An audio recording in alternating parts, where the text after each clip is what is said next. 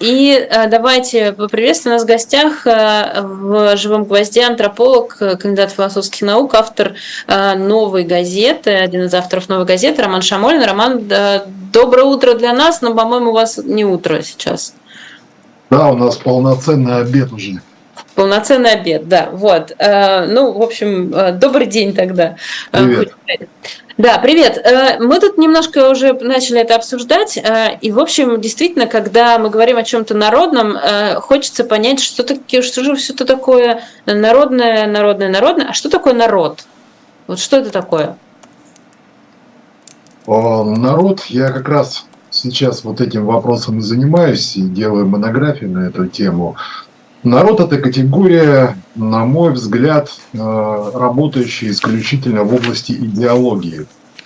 Это некое собирательное понятие, которое используется, ну, для некого идеологического сплочения, интересного той или другой, ну, какой-то политической силе.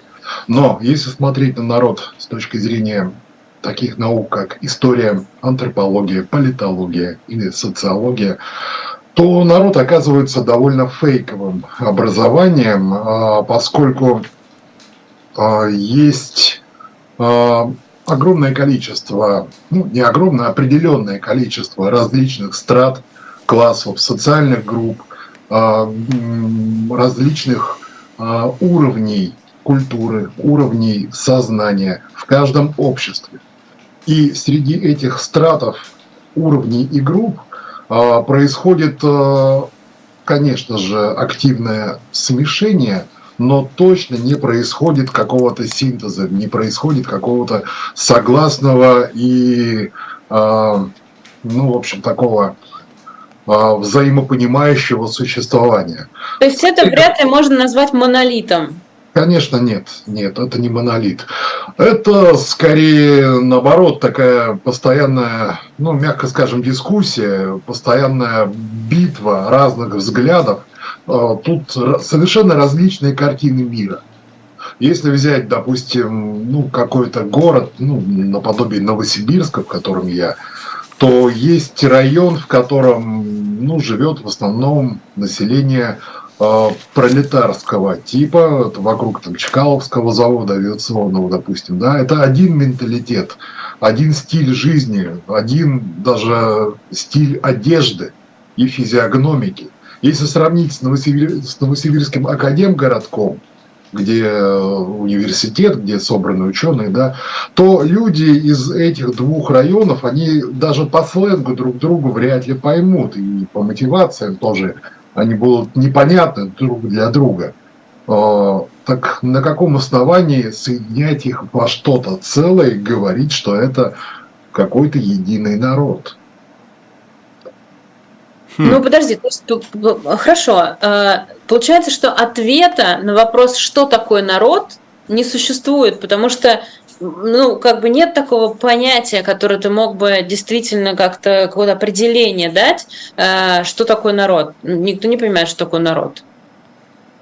И правильно, что не понимают. Это пусть лучше остается вопросом и вопросом для исследования, чем каким-то четким, простым, прямым ответом, потому что простого ответа точно нет. Но вообще определений народа довольно-таки много, и я как раз вот их изучаю, но возьмем хотя бы три основных, которые базируются на довольно седой древности, на античности, такие понятия, как этнос, этос и демос.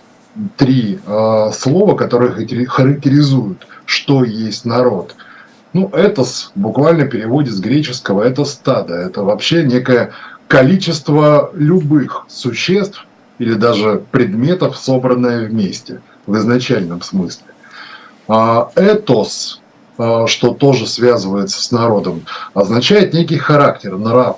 То есть у собрания существ есть некая общая характерная черта, есть какая-то общая нравственность. Ну и демос, да, это, ну вот, очень часто используют демос как синоним народа, но это далеко не так. Если говорить вот про народ как таковой, вот собрание всех индивидов этого государства, этой страны, то здесь подойдет лучше понятие, которое тоже у греков было, это понятие охлос, понятие толпы, разнородной толпы, не связанные друг с другом какими-то совместными интересами.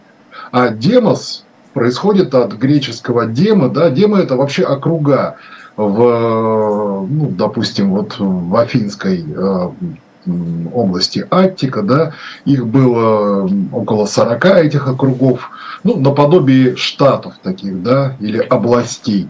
И демократия в афинском варианте, в греческом варианте, это не власть вот этой разнородной толпы, это власть округов, власть неких суверенных административно-политических единиц, которые представлены в Народном собрании выбранными людьми. Ну, система довольно похожая на то, как в Соединенных Штатах Америки это происходит. Но в прямом смысле демос, конечно, используется как народ, но это, в общем, не имеет отношения к изначальному варианту. Так что определений у народа довольно много. Вот из того, что вы сказали, Роман, я понял, что то понятие народа, которое сегодня используют политики, оно ничего общего не имеет с тем, о чем говорите вы и, наверное, там, наука. И вопрос следующий. Тогда как с точки зрения науки назвать то, что называет народом наши политики? Не знаю, обществом или еще как-нибудь. Может быть, это охлос просто, как вы сказали? Это можно назвать охлосом как один из вариантов, да? Но... я бы вообще не стал проводить каких-то параллелей между тем, что говорят сегодняшние политики, и наукой. Это совершенно разнородные сферы представления, это совершенно разные картины мира. Если говорить о народе вот в том виде, в каком он есть сейчас, то это наличие в одном месте совершенно различных мировоззрений, конфликтующих. Такая диалектическая схватка разных позиций, полярных причем позиций.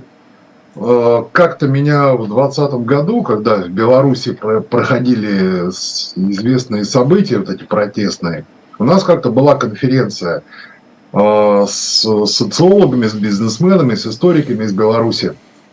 Они спрашивают нас, как Россия относится к нашим событиям. Я им ответил тогда, что, ребята, нет никакой России вообще. Единая Россия – это только название партии. Но в России как минимум три версии того, что происходит у вас. Есть люди свободно мыслящие, и к которым принадлежит большая часть образованного класса. Они, безусловно, поддерживают происходящее сейчас в Минске, Беларуси.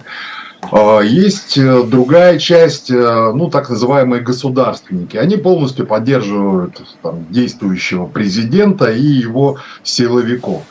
И есть третья часть, основная часть населения, которая даже на карте не покажет, где эта Беларусь находится, которая просто совершенно безразлична до всего, что происходит за пределом их вытянутой руки. И вот про какую Россию вы спрашиваете?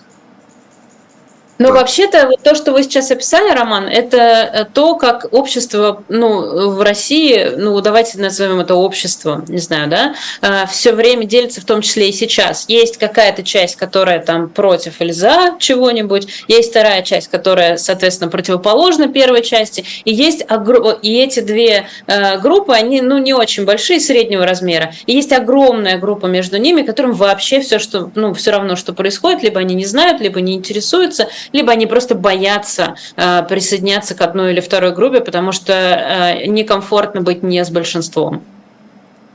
Ну да, да. Но если мы предполагаем, что с чего начался разговор, что народ – это нечто цельное, это некий субъект, то для субъекта, ну, будет совершенным противоречием находиться в полярных противоположных позициях в отношении к собственным же тезисам. Тогда нужно говорить о нескольких субъектах, то есть о нескольких народах, внутри одного и того же общества. И, в принципе, в истории можно найти такие вот аналогии, да, что вроде как на одном языке говорящие люди и одной культуры придерживающиеся, в одних богов там, верящие, тем не менее они воспринимали себя различными народами. В той же самой Древней Греции Афины и Спарта, вечно враждующие полюсы. И те, и другие эллины, да, но они себя не смешивали друг с другом. Или, к примеру, взять историю Древней Руси, но однозначно не стоит до поры до времени смешивать такие как бы разнородные совершенно политические там, образования, как, там, допустим, Москва и господин Великий Новгород, или Киев, допустим. Да, это три разных культурных политологических центра с различными интересами. Скажем так, если мы подходим к понятию народа через понятие субъектности, то, конечно же, нет никакой единой субъектности у того, что сейчас называется народом. А то, что мы сегодня называем, например, народы России, у нас там многонациональный народ России, и вот маленькие народы России, там якуты, буряты, там, не знаю, кавказские народы и так далее, это все-таки народы или это нации? Как правильно назвать? Но вообще то, что вы сейчас привели в качестве определения народа, да, это чисто этнический тезис, да, что вот есть люди, у которых ну, некий сходный родовой, генетический, этнический элемент. Да, в принципе, можно так сказать, но вот с тем ограничителем, что мы берем здесь исключительно, ну, скажем так, такой аргумент, как кровь и почва, и все. То есть мы не говорим ни о какой-то внутренней, социальной, там, идеологической солидарности. Мы говорим, что у этих людей некий сходный генотип. Это скорее вот к таким, ну, к ученым-антропологам, которые определяют народ по его принадлежности к одной какой-то там группе. Но это сразу же, конечно, выносит понятие народа за пределы всех остальных наук. В этом смысле внутри каждого из этих народов мы тоже столкнемся с несколькими субъектами мышления, с несколькими картинами мира. Угу.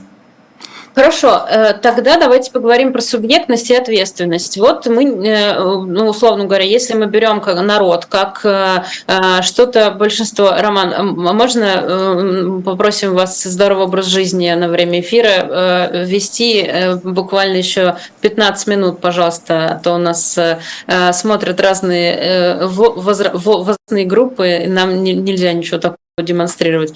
Вот, значит, смотрите, вот если мы берем, например, как большинство, да, то получается, что власть может делать все, что угодно, ну вот, как бы оборачиваясь и говоря, это народная воля. Значит, хотя народ никто не спрашивал, или спрашивал, но как-то странно спрашивал. Получается, что народ, ну или там, не знаю, отдельные группы людей могут что-то сделать или иметь какую-то субъектность. Как это вообще все подразделяется и работает? Отдельные группы, конечно, могут иметь субъектность, ну, наподобие того, как индивиды могут иметь субъектность. Но народ, который состоит из множества разнородных индивидов и из различных групп, ну, как мы с вами вроде как логически выяснили, вряд ли заслуживает понятия субъекта. И когда власти говорят о народе как о чем-то субъектно едином, ну, это, конечно, мягко скажем, очень большая натяжка. Это чисто идеологический прием, чтобы сказать, мы все как один в одном порыве осуждаем или принимаем, или согласны и так далее. И в этом плане вот вообще прилагательное «народный» оно эксплуатируется совершенно беспощадным образом именно для такого, на самом деле, бездоказательного, неаргументированного, но психологически очень убедительного для восприятия, ну, в общем, свидетельства того, что за нами стоит огромное количество людей, весь народ. Но ты же не скажешь, что за нами стоит социальная группа, да?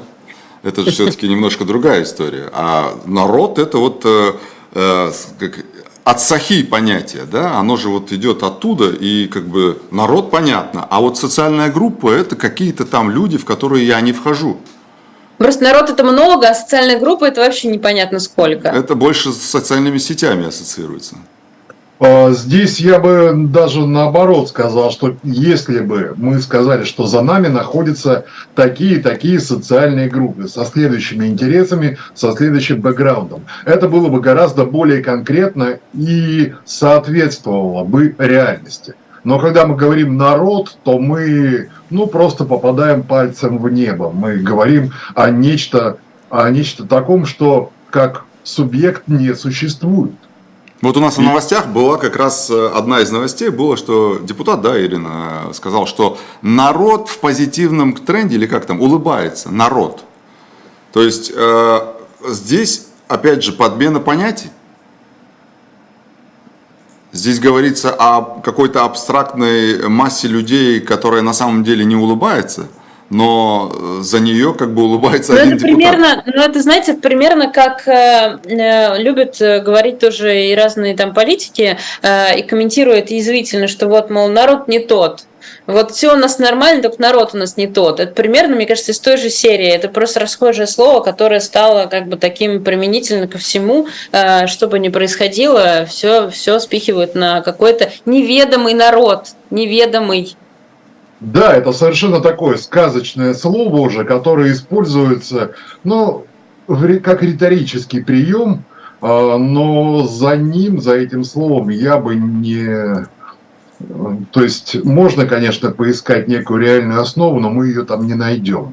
За этим словом нет действительно исторического, культурального, политологического содержания.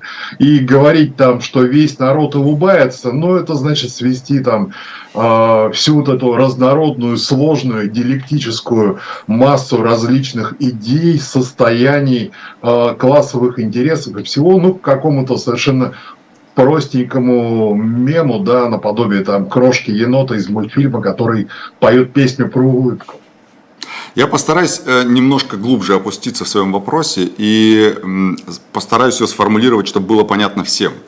Я уверен, Роман, вам-то он будет понятен, но для наших зрителей это тоже должно быть понятно. Вот есть социальная, условно, группа, как вы сказали, связанная какими-то родоплеменными отношениями.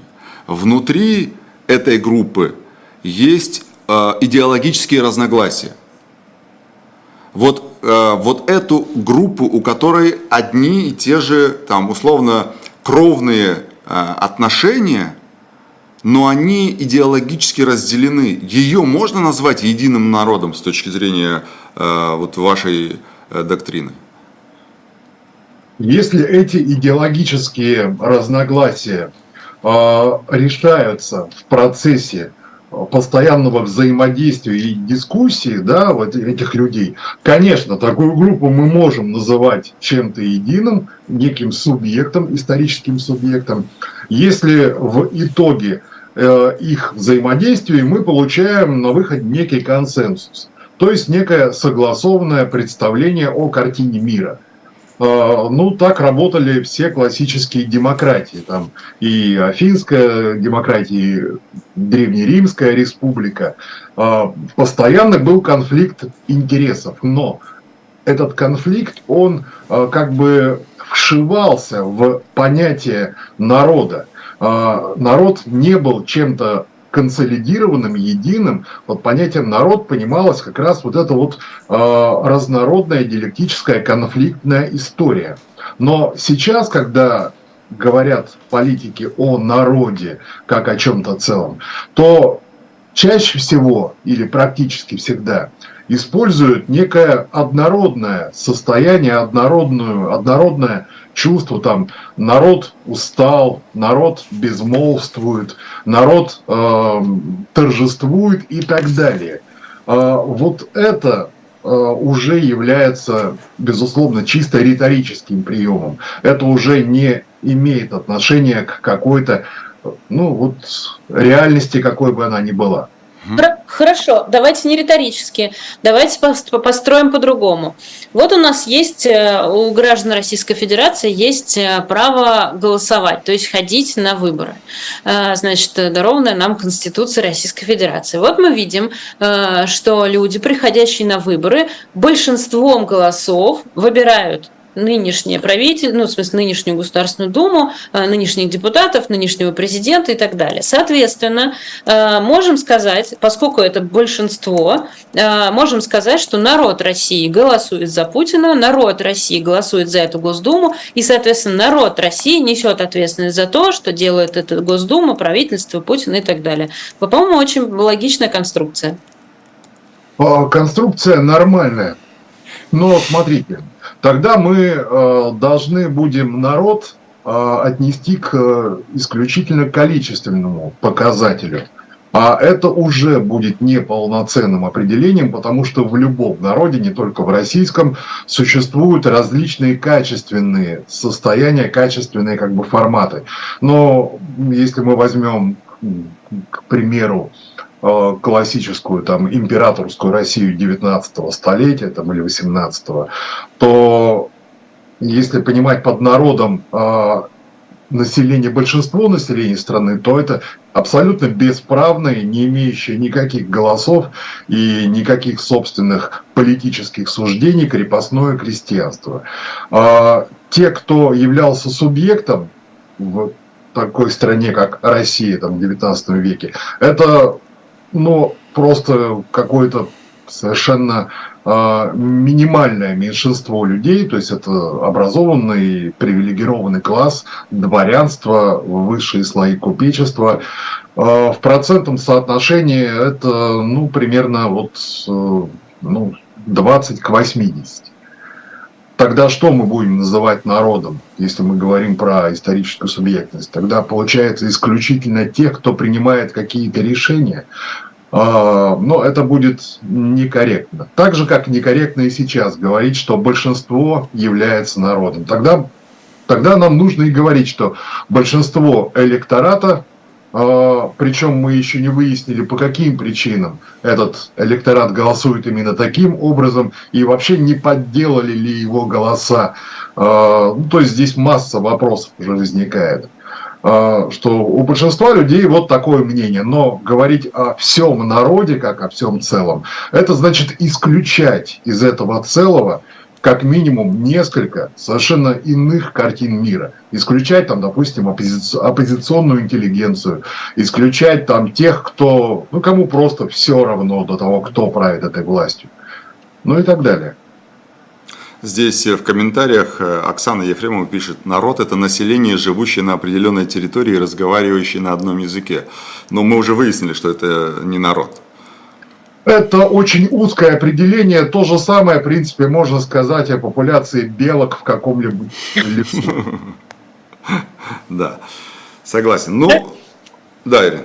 Нет, я просто еще, знаете, хочу тогда вот о чем спросить. Ну вот мы поговорили сейчас про то, что большинство голосует, и можно ли тогда назвать это народ. Окей, хорошо. Ну а если ты, например, не входишь в это большинство, действительно, ну то есть ты не голосуешь за там нынешнюю власть, не голосовал и так далее, ты как бы, ты можешь себя ощущать частью народа в этот момент, если ты видишь, что большая часть вот голосует в ту сторону? Ну, то есть это же тоже внутреннее какое-то самоопределение. Ты хочешь себя чувствовать частью народа или нет? А как быть в этом случае?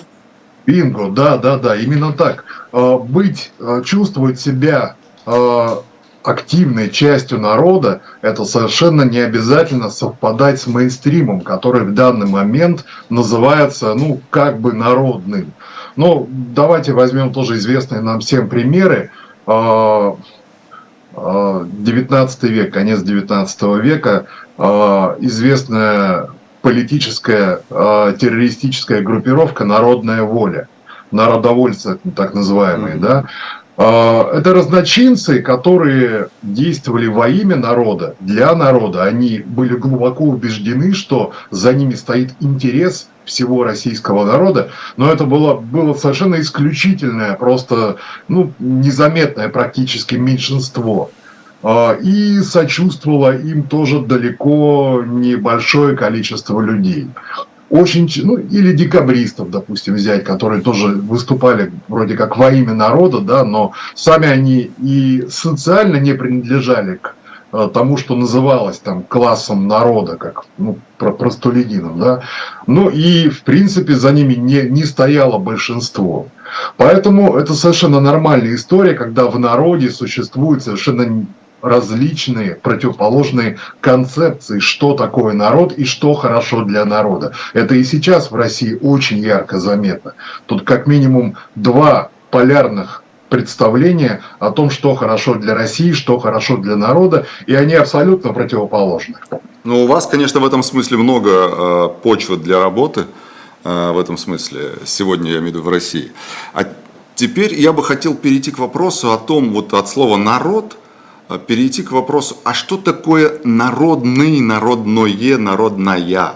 То есть, что это в контексте того, что мы обсудили уже про термин «народ»?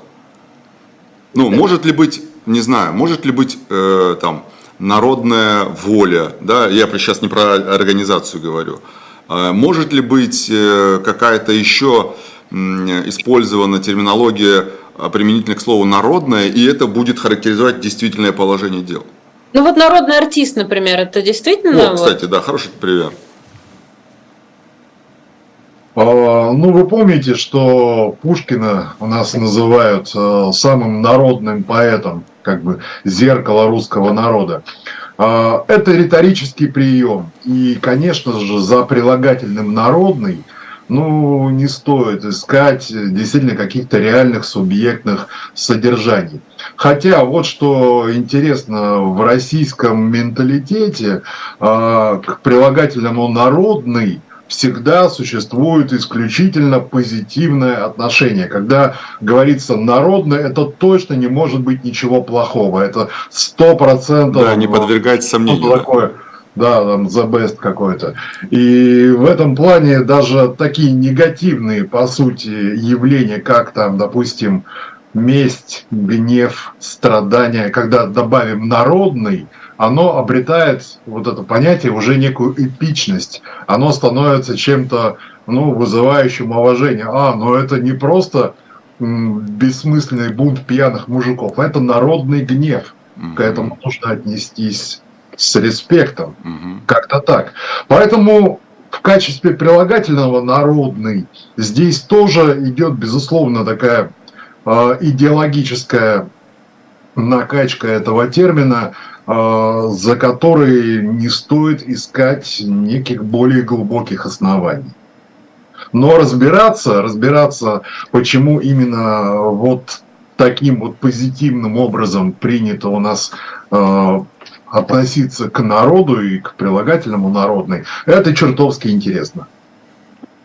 Это да. Ну, вообще, я хочу сказать, что, конечно, народный еще бывает, знаете, в таком значении, типа народный пекарь, ну, что это типа не какая-нибудь там сеть магазинов, а это вот что-то такое из народа. А вот он вышел из народа, вот эти вот все вот эти вот такие вот штуки, которые говорят нам скорее о некой простоте, некоем, что это вот точно люди сделали, народный мемориал, например, да, то есть это вот не обязательно что-то в позитив, а это именно вот что, это вот такие же, как вы, люди сделали, или такой же, как вы человек, и это для вас делается, потому что это народная штука. Вот примерно так, мне кажется. Да, но даже то, как ты сейчас это все описала, за этим уже чувствуется позитивное эмоциональное наполнение.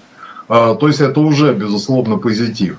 Ну, а, допустим, если мы говорим о народном, как о выходящем как бы из вот некой такой спонтанной социальной среды, ну, как вот ты считаешь, подойдет ли вот такое понятие, как народный киллер, допустим, да? Ну, такой, да, такой себе, да. Ну, и там... Скорее богатырь какой-нибудь, который мстит за народ, вот тогда это будет, да. Потому что мне тогда остается только один вопрос, Роман, а когда что-нибудь читать большое научное на эту тему, вот монография, вот это все? С Дмитрием Муратовым мы договорились, что книжку я сдам к началу ноября. Вот к этому времени можно ждать. Класс, вот, класс. Вот обещаю, одну себе куплю точно.